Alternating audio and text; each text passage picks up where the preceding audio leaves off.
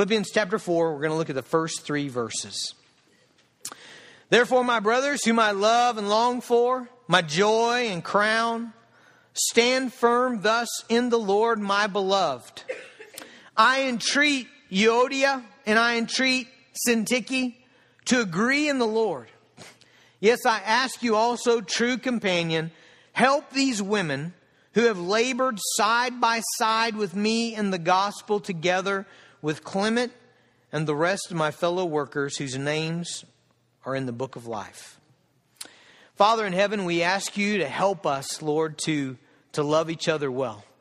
Father, we know that there's going to be conflicts. Uh, we know there'll be conflicts in our family.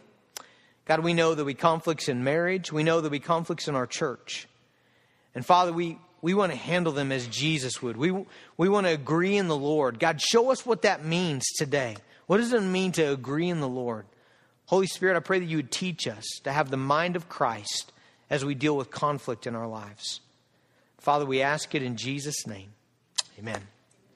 If you have been with us the last couple months, three or four months, uh, you may seem, this, this passage may seem strange to you.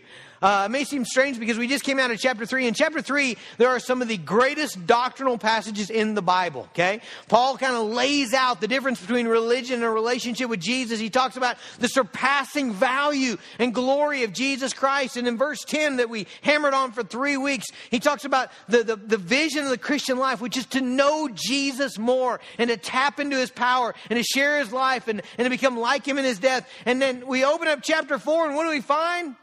We find a couple gals who can't get along, you know? I mean, we open up chapter four and we just came from all these doctrinal great things. And in chapter four, we open up, we got hair pulling, you know? I mean, I mean you might think, what is going on here? And, and what's going on here is we're, we are learning, very practical thing, we are learning that we need to take the truths of the Word of God and we apply them into everyday nuts and bolts situations of our life, okay? That's exactly what Paul is doing here. And the, the situation that he's talking about is conflicts in the church. Now, when I say conflicts in the church, maybe you're new to Christianity. Some of you may not have been a Christian very long. Maybe, maybe you just started reading your Bible. Maybe you just got into church. And you're probably thinking in your head, hold on, Pastor. Here's what I know about being a Christian. I know that when you become a Christian, you get joined to Jesus, right? And when you become a Christian, you get indwelt with the Spirit of God. And when you become a Christian, you, you're under the Lordship of Jesus. And what did Jesus say? Jesus said, the greatest commandment is to love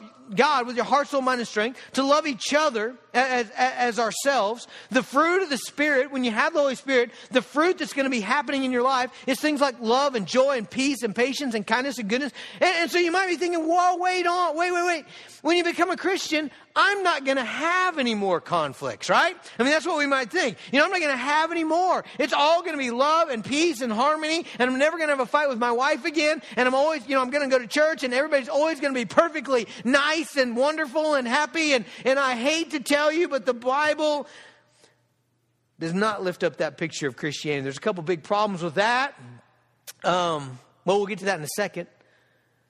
But you know, the, the, the next thing that I might think about just thinking about this, is I might think, well, okay, maybe these ladies aren't real Christians. Now, sometimes we, we go that route, don't we? we? You know, that person that's, that's hateful and ugly, well, maybe they're just not a real Christian. I mean, that makes sense because Jesus told us there'd be tares in the wheat, right? Jesus told us there'd be people that would profess to know Christ, but they really wouldn't know him. You know, I mean, that, that's a true doctrine of the church that not everybody says, I love Jesus. Not everybody who says that's really a Christian.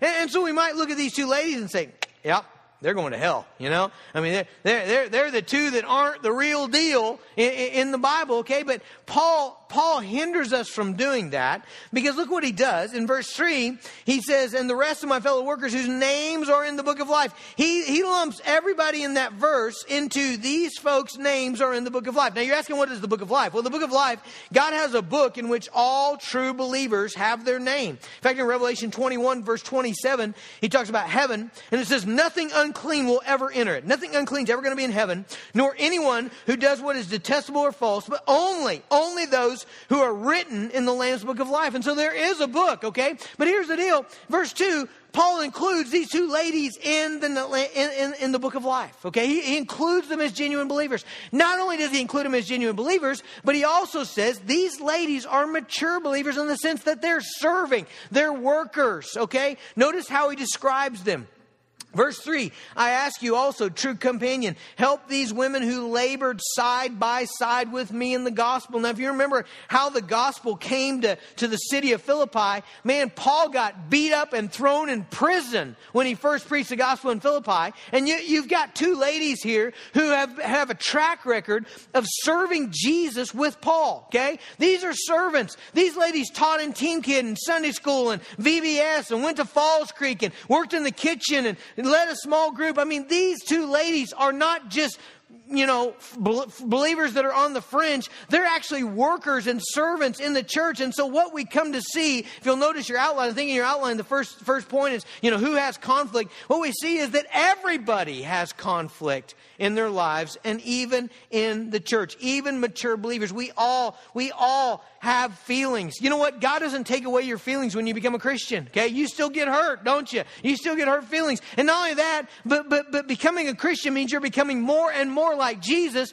but you're not perfect, right? And so because you're not perfect, that still means you struggle with pride. And it still means you struggle with selfishness. And it still means you struggle with being self-centered. And it still means you struggle with, with your tongue and with saying things you shouldn't. And all of that means that we're to have conflict in the church. Everybody has that. One of my favorite passages that kind of shows the personal life of the apostle Paul is in 2 Timothy. We use this actually a lot in small groups, just, just talking about the difficulty of relationships. And in 2 Timothy chapter 4, Paul gives this personal testimony about his own life. And in verse 16, he says, at my first defense. So Paul, Paul was being tried. He was being tried when he was innocent. He, he, he, was being tried unjustly before a Roman court. And he says in verse 16, at my first defense, no one came to stand by me, but all deserted me. Does it sound like Paul got his feelings hurt there? It does to me, doesn't it? Why bring that up? Why bring up that nobody came for him? Why bring up that everybody deserted him? You know why? Because that hurt. You know, when, when Paul stood up, when, when the judge said, or when, when, when Nero said, hey, would the defendant st- please rise? And Paul stood up and looked around the courtroom. Not one person was there to support him. And that hurt. Now, now notice how Paul deals with that, though. You know, in this passage, he says, but, you know, God, please don't hold it against him. You know, the Lord strengthened me. The Lord took care of me. You know, he basically the whole end of uh, Second Timothy, he's saying, I want to see you guys. I want to build a relationship with you guys. And, and so Paul handled conflict right. But what I want you to see is there's conflict in the church. If you're a Christian, please don't think that that removes you from having difficult relationships. It does not. You're still going to have those in your life. You're still going to have struggles in relationships and struggles with people. But hopefully you're going to handle them in a much different way way than you did before. Now, my next question what kind of conflict is this? Okay? Now, what I want you to see is this is not a doctrinal conflict. Okay? So, this is not that Euodia believes in the Trinity. She believes that God is three and both one. And Syntyche, she, she doesn't believe that. She believes that God is just three and there's three gods. Okay? All right, it's not that sort of deal. It's, it has nothing to do with biblical truth. You know how I know that? Because if it did, Paul would have straightened it out right here. Okay? He does that every, in all of his letters, he is constantly straightening out doctrinal issues. He's saying, don't believe this. This is wrong. This is right. You know, some people say this. That's wrong. I mean, he, he constantly does that. And so if it were a doctrinal issue, Paul would have just settled it right here. It's not a doctrinal issue. You know what kind of issue it is? I don't either. But it, it's some kind of personal issue right? I mean, we just don't know. It, it, could have been they just see things differently. It could have been a power issue. You know, I mean, maybe Euodia was the drummer for the church, and then Syntyche came to the church, and she used to drum with Duran Duran before she got saved, and so everybody wanted her. And then Euodia, her feelings get hurt, you know, because she's not the drummer anymore. You know, maybe they both worked in the kitchen, and you know, one of them wanted to make meatloaf for the funeral, and one of them wanted to make her fried chicken, and you know, one of them said your fried chicken stinks, you know, in a careless moment. And man, it was all you know, it hair pulling, you know, it was terrible terrible. You know, maybe, maybe it was just a, a, matter of indifference. Maybe they were in the same small group and one of them had, had an illness or something and the other one didn't care for them at all. They didn't even check on them. Maybe it was just inadvertent. Maybe they just got busy. Maybe they didn't even just mean to. Well, it could have been anything. Do you, do you see what I'm saying? It could have literally been anything. We don't know. It's good that we don't know because we're just going to apply it across the board to any conflict you have in your marriage, in your family, in, in your parenting, in, in, your, in, your, in your church, in your small group, in your Sunday school class, in your Bible study, in, with other Christians, with your community. Any conflict at all would apply in this setting, okay? Now, point number two what should our reaction? We, we know there's going to be conflicts in our life. We know we're going to have conflicts as Christians. So, what should our reaction to those conflicts be?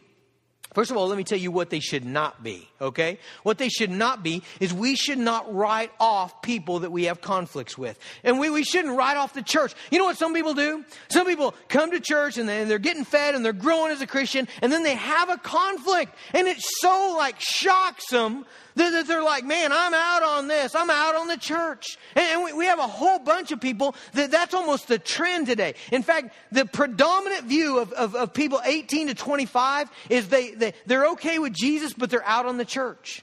I, I have a problem with that.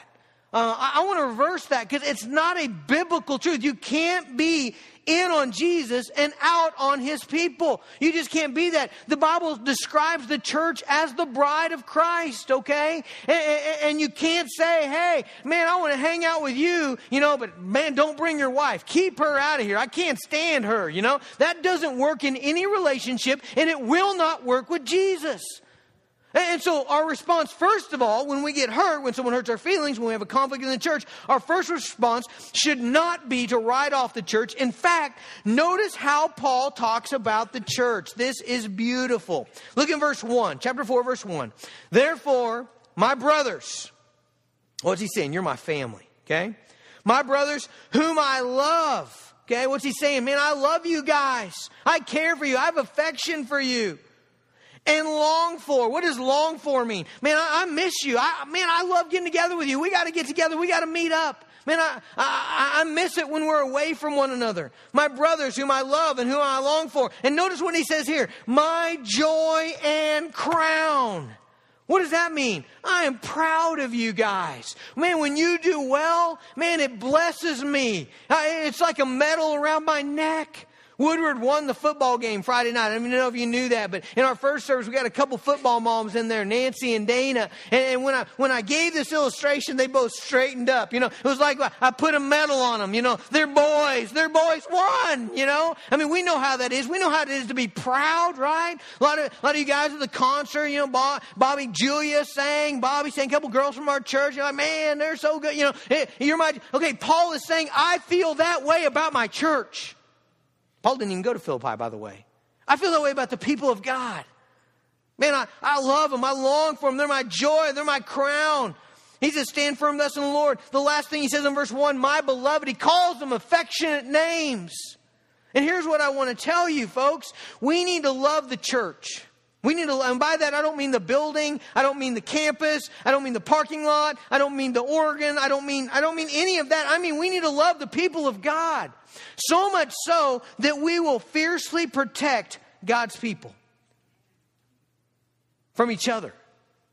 Okay? A lot of times we say, well, I'll fiercely protect them, you know, if the government or.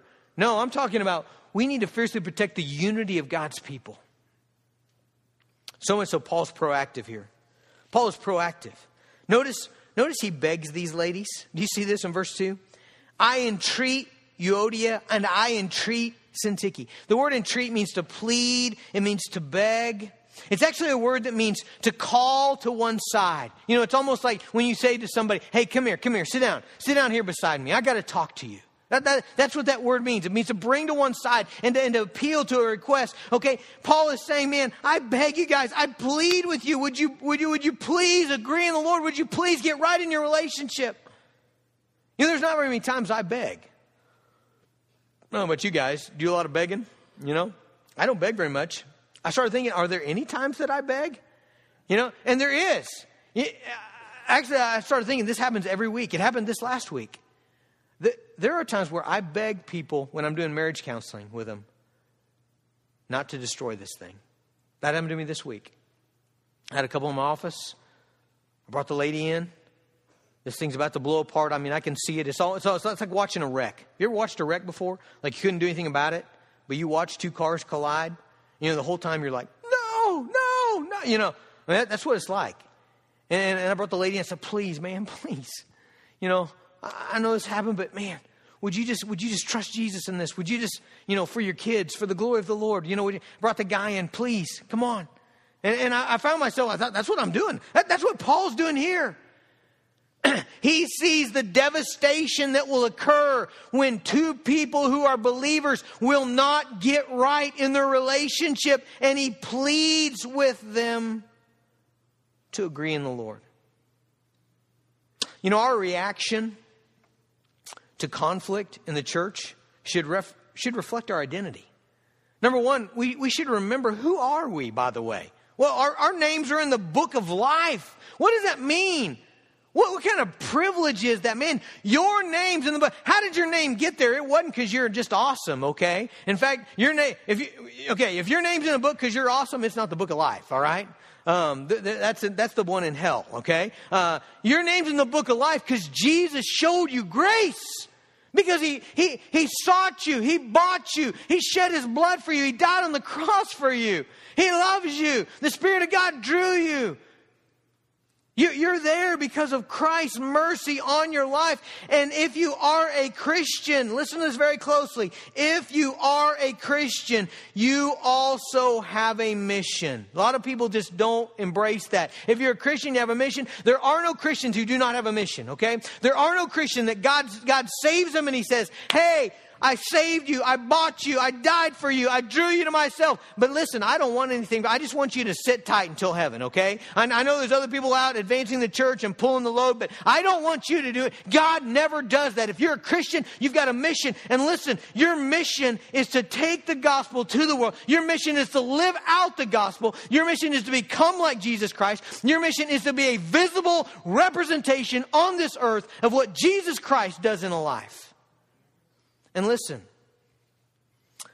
people on a mission don't have the luxury of petty conflicts.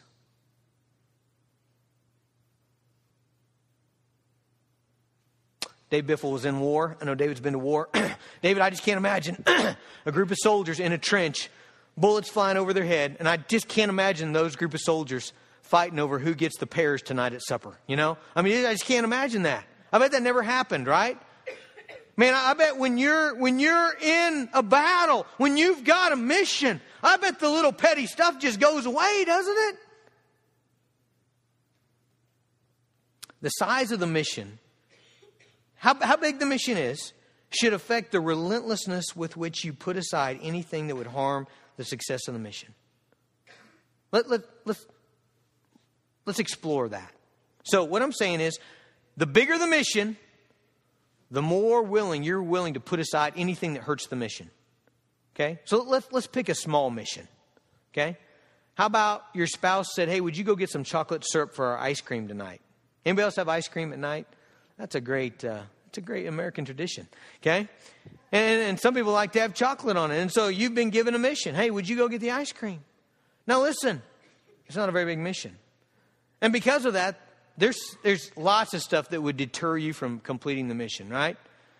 I mean, if, if you go outside and you got a flat tire on the car, hey, honey, flat tire, it's dark out, I'll change it in the morning. No chocolate, let's have our ice cream plain tonight, right? I mean, right? I mean, that's what I'd do, you know? In fact, I would even go even further. You know, if I just didn't feel very good, I'd be like, you know, I just don't want to get out. You know, I mean, if, if there's a new episode of Little House on the Prairie, my kids watch that all the time, and, and I've never seen that one, you know, well, I, and I get into it. What's going to happen to Laura and Mary? You know, hey, we may just forget the chocolate syrup. We can do without it, you know? Just more calories anyway. I mean, I don't want to be any fatter than I am. I mean, hey, it's okay. I mean, there'd be all kinds of stuff that would deter the mission. It'd be just fine. What if you had a bigger mission, though? What if, I always wonder who these people are, by the way, but they got to be somebody. What if you're the guy that carries the kidney from the donor to the hospital where the transplant patient is waiting on the table to save his life? What if you're that guy? What if you got it in the ice chest? I assume they carry it in an ice chest, you know? What if, what if in your, you got, you know, you open your door and you got the ice chest from wherever you came from and it's a little cool outside? What, do, do you go? You know, I'm just gonna wait, you know. I didn't bring my gloves, you know? Or, or, or, what if what if little house on the prairie is playing on the TV? You know, I assume you got it at a hospital. You know, TVs everywhere and waiting rooms, and you walk by and you, I haven't seen this episode. What what's Charles going to do? You know, eh, would, would you sit down? You know, I mean, would what if he got a flat tire? Would you be like, well, I don't know any other way around this. You know, I just can't go. Uh, let me tell you, if you would let those things deter that mission, you're actually kind of a jerk. Actually, you know. I mean, you really are. Somebody's lying on the table and needs a kidney, and, and you get deterred that easily? So here's my question Where does our mission lie in that, in that, in that? Is it chocolate syrup? Is that where it's at? I mean, because if that's all the more important displaying Jesus Christ to the world is, if that's all the more important our church's mission is, you know, us being a fellowship of people who love each other and live out the gospel, if that's no more important than whether we have chocolate syrup on our ice cream or not, then this is all not a big deal, okay? I mean, it just really isn't. But what I'm here to tell you is I really believe it's more important for people not to go to hell than it is for them to have a kidney. Now, I'm all for kidneys, okay? I want, I like mine. I don't want to lose it, all right? But listen, listen, the mission that you've been given is critical. You got to live Jesus out in front of your kids, in front of your family, in front of your spouse, in front of the world. We are the church. We are the people of God. And we will compromise the mission if we do not resolve our conflicts. Let's look at number three. What's the result of conflict in the church? Well, first of all, I want to say that th- this is a big deal. And one of the reasons we know this is a big deal is for Paul to call these people out by name. Bonnie, you've been here with me. You've been here longer than I have, but you've been here with me 17 years. How many times have I called people out by name to rebuke them for a conflict? I don't remember any. Can you imagine if I did? What, what, if I, what if I came in and said, Fred and Shelby, listen, you guys, this conflict, this, this, this petty disagreement between the two of you, it is killing your small group, it is killing this church. You guys, Fred and Shelby, you need to get it, you need to get it resolved. You know what everybody do? and then there'd be a bunch of whispering, wouldn't there? There'd be a bunch of whispering, you know, what happened? I, I thought I saw them the other day. They were arguing in the floor. I think I, I know what happened. I think Karen and, and Sue are at odds too. You know, I saw the way they looked at each other. And, you know, I mean, there'd be all that, wouldn't there? I mean, that, I mean, there'd be all kinds of nastiness, right? I mean, it's a pretty big deal for Paul to, to mention the, can you imagine when uh, Paul's letters were always read publicly, by the way, if you didn't know that, he, it says that in several of the letters, please read this publicly. You know, they would read this to the church. Can you imagine Euodia and Syntyche sitting in the church, you know, and chapter one goes by, you know, talking about Paul to live as Christ, to die as gain, Euodia, amen, you know. Chapter two goes by, have the mind of Christ among yourselves, and Syntyche's like, that's right, brother. You know, chapter three goes by, you know, let's pursue Christ and know him, and they both, amen man. Chapter 4, I entreat Euodia. Oh, man. He called me out, you know. He knows. Uh, uh, and Syntyche, I mean, can you imagine the, the silence in the room after that? How'd you like to be the guy reading that, huh? Would you, you know, you'd maybe leave that out. This is a big deal. That, that, that's what I want to show you. This is a big deal. Why is it a big deal? A couple reasons. Number one, your conflicts with other believers affect your relationship with Jesus Christ. Okay? Don't think it does not. Don't think you're an exception to that. Your inability to reconcile with those whom you're at odds with affects your relationship with Jesus Christ. Matthew chapter 5, Jesus tells us in verse 23, he says, If you're offering your gift at the altar and there you remember that your brother has something against you, leave your gift there before the altar and go first be reconciled to your brother and then come offer your gift. Jesus says if you're, and he's talking about the Old Testament worship, if you're at the temple, if you, if you just spent four days walking across Israel with your animal, and now you've got to the temple and you've gone through all the gates and you're at the sacrificial place, and the priest has taken the animal and put him on the altar, and he's got one hand on his head and one hand on you, symbolic of, of your sins being taken away by blood, and there, right there, you remember that you're at odds with your brother. You stop him. Stop him? But I'm worshiping. Jesus says, No, no, no, you stop. And you get up and you go make things right. And then come back and offer your gift. Why? Well, if you've lived the Christian life very long, you know, don't you? It's hard to genuinely worship Jesus when you're at odds with somebody and you know you shouldn't be.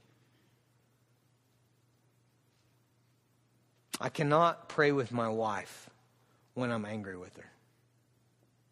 It creates quite a dilemma in my marriage because we've committed to pray together. And so there's a lot of times where Emma knows I'm the spiritual leader of the family. And she uses that against me. Because she knows that I, I know that I'm supposed to pray. But I, I, I can't do it. I can't, I can't come and say, Father in heaven, we love you. Father, I, I pray for our family. I can't do it when I, I just can't. It's, I feel like a hypocrite. So you know what happens? I got to get right.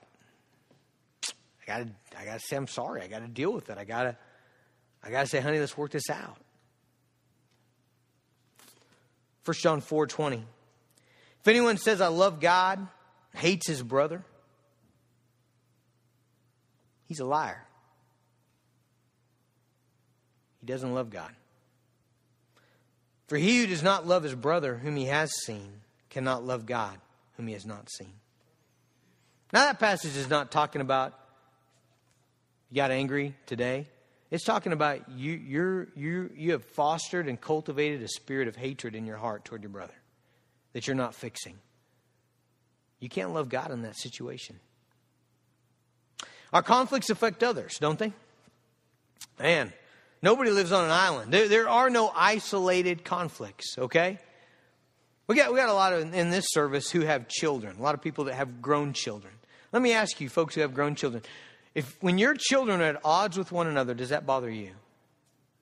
Tears you up, doesn't it? Tears you up. People in your family at odds with one another, tears you up. Brings anxiety, actually. Isn't it interesting that down here in a couple verses, a couple weeks, we're going to deal with this. There's great, one of the best passages in the Bible on anxiety, but not being anxious. I, I think that's tied together. Friends, our, our, our ministry to the world will be affected by how we love one another. Jesus said this, John 13, 34 and 35. A new commandment I give you that you love one another. Just as I have loved you, you also love one another. By this, all people will know that you're my disciples if you have love for one another. Listen, the devil's got a plan for your anger, okay? Devil's, he's, he's got a plan for your anger. He, he, he has a, a scheme. Let, let, me, let, me, let me clue you into that. Ephesians 4, 26 and 27, okay? Here we go. Be angry and do not sin, okay? So we're all going to get angry. That's going to happen, but don't sin in your anger, okay? How do, how do we not sin in our anger? Let me keep reading. Do not let the sun go down on your anger. Okay, the sun's going down in about, what, seven and a half, eight hours today? All right, so if you're angry with your brother now, if you're going to obey the Bible, that's how long you got to get things right. Okay, that's how long you got to make an attempt in your own heart to make things right. Don't let the sun go down in your anger. Why? Why, Paul? Why not? Why can't I leave it till tomorrow? Why can't I leave it till next week? Why, why does it have to be today? Verse 27. And give no opportunity to the devil. All right? He will use your anger to hurt you, to hurt your family. 2 Corinthians chapter 2. Verse 6, Paul's telling the Corinthian church, for such a one, this punishment by the majority is enough. Stop punishing, is what he's saying. Verse 7, you should rather forgive. And comfort him, or he may be overwhelmed by excessive sorrow. Verse 8, I beg you. Here's Paul again begging, begging Christians to, to, to, to reaffirm their love, to forgive. He says, I beg you, reaffirm your love for him. For this is why I wrote that I might test you and know whether you are obedient in everything. Anyone whom you forgive, I also forgive. What I've forgiven, if I've forgiven anything, has been for your sake in the presence of Christ. Verse 11, why? So that we would not be outwitted by Satan. We're not ignorant of his designs. Paul says we're not dumb. We understand the devil will use our anger to hurt us. And so when you don't deal with it, you open up your life and the life of this church for the devil to hurt us. So what do we need to do?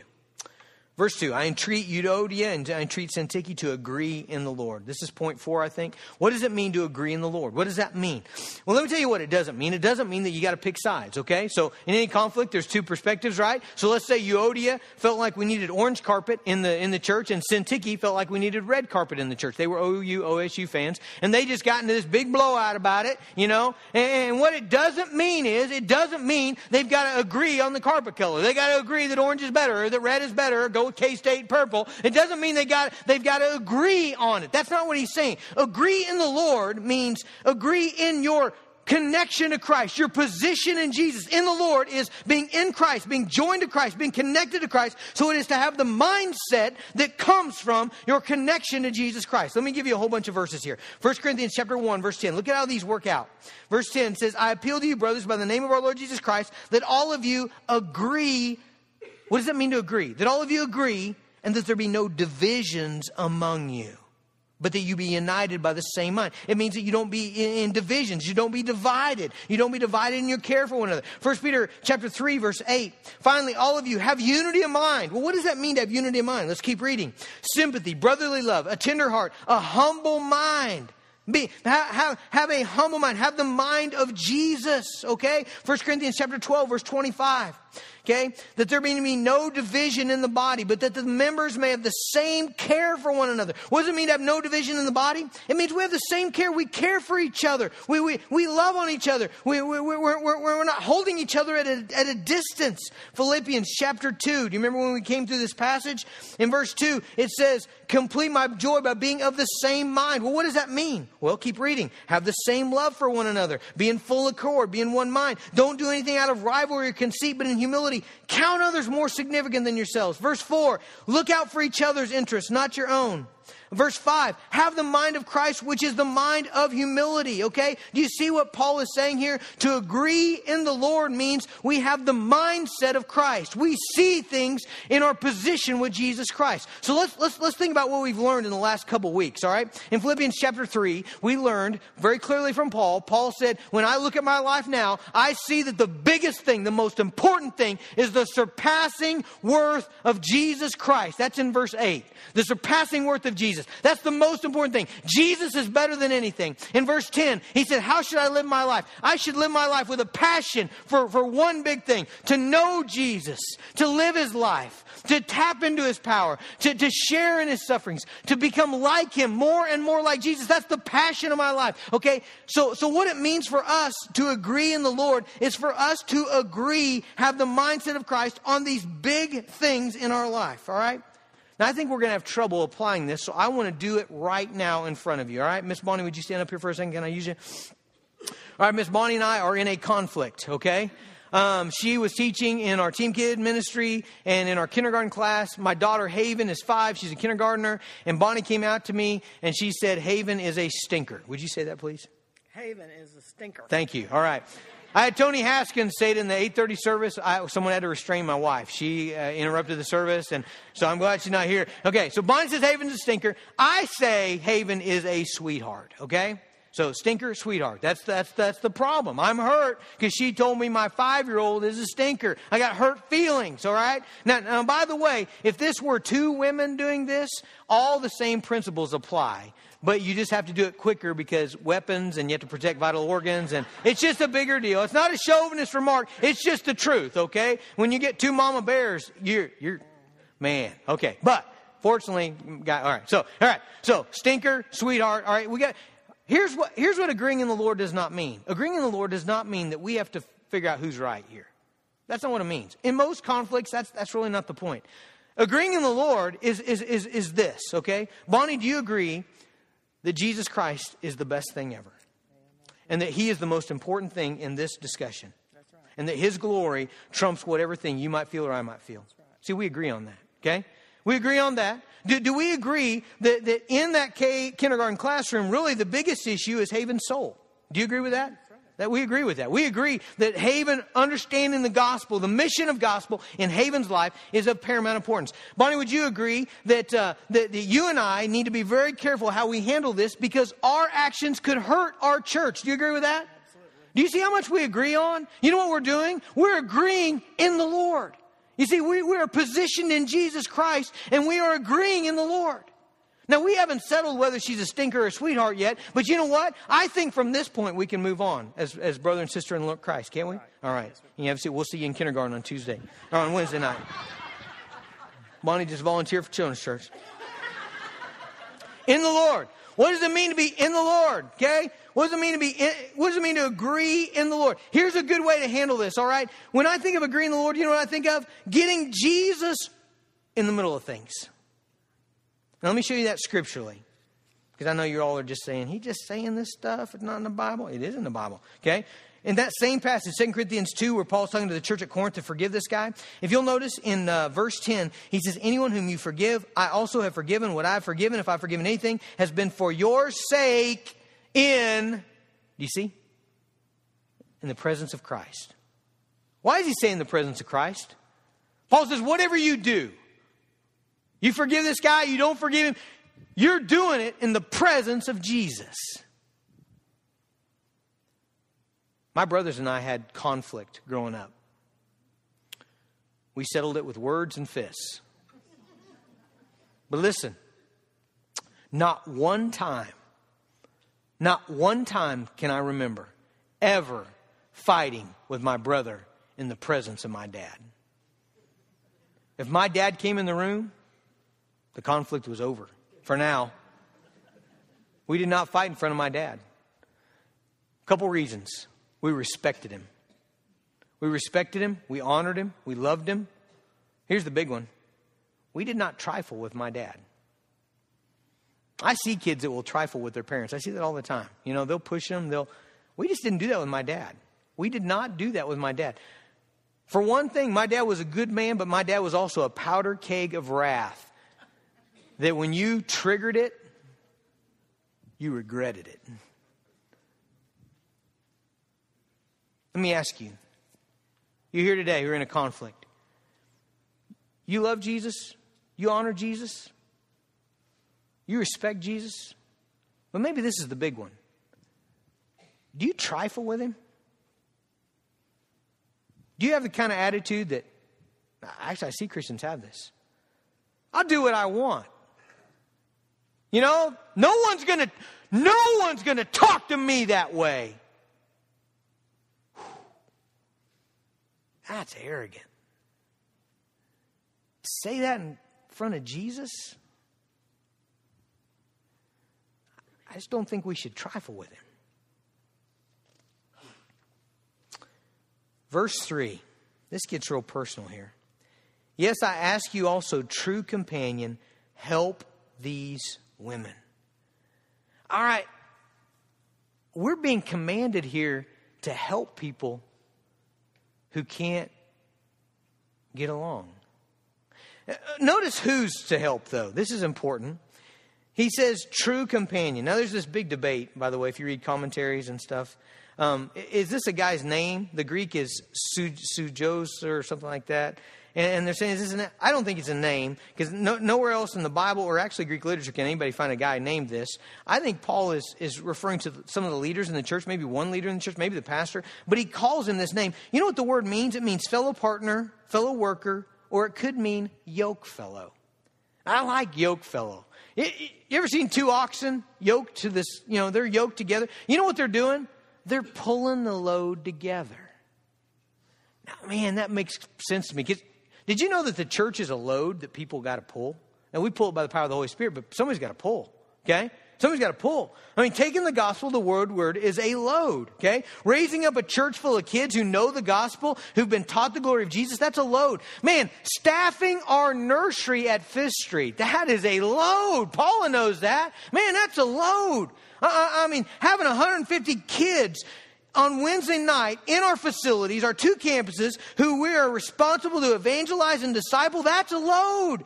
Having 15 small groups when really we need 20 or 25 to build Christ in a relationship with a church of over 500, that's a load. Keeping four services and two campuses united and loving each other and caring for each other well, that's a load. And I, I just want to ask, are you pulling with us? Are you a yoke fellow? If you are, one of the things we need you to pull, one of the things we need you to carry, one of the things we need you to yoke up with us and pull is keeping this church united. Keeping these families loving each other well. A couple practical things, and then we're done. I'm, i know we're, we're late, but a lot to say. A couple practical things. Number one, you need to realize when you're the right person or the wrong person to help, okay?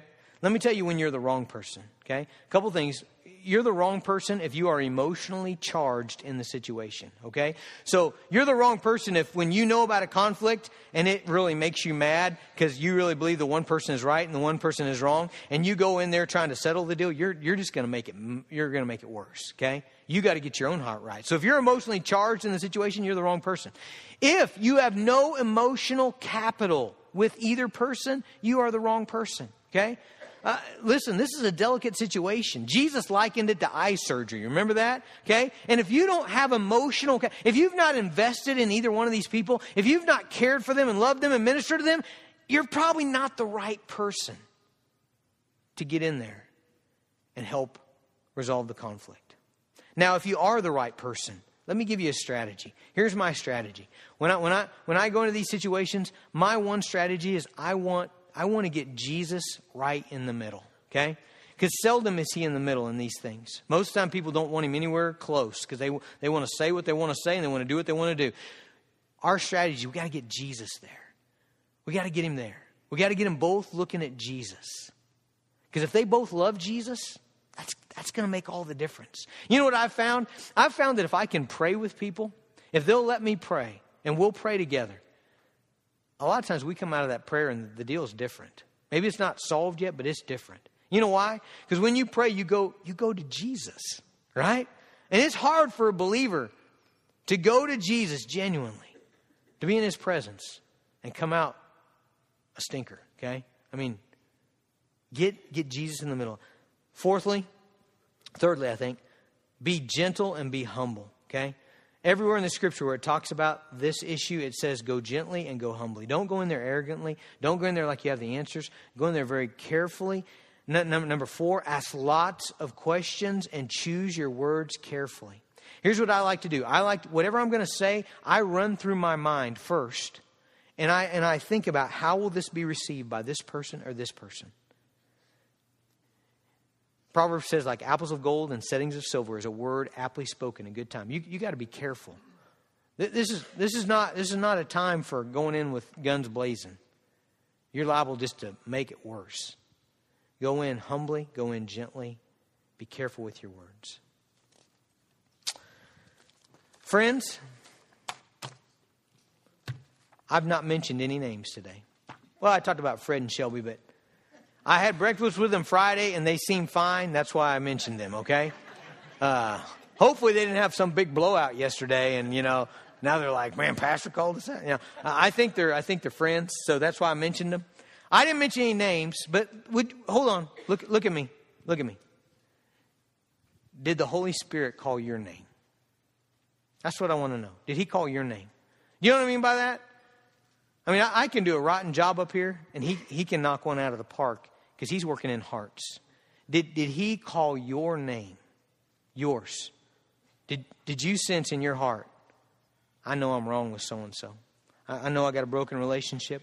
I know, I know I've been at odds for a year. I know I've been at odds for months. Okay, if he called your name, I want you to take that seriously. And I want you, to, I plead with you. I plead with you to agree in the Lord. Let's pray. Father in heaven, I ask you to help us, Father, to, to protect the church. Help us, Lord, to protect our spiritual lives. Help us, God, to protect our families. Help us, Lord, to have the mind of Christ, to, to agree in the Lord. And Father, I pray that great reconciliation and peace would come from, from the word, from your scriptures today. In Jesus' name, amen.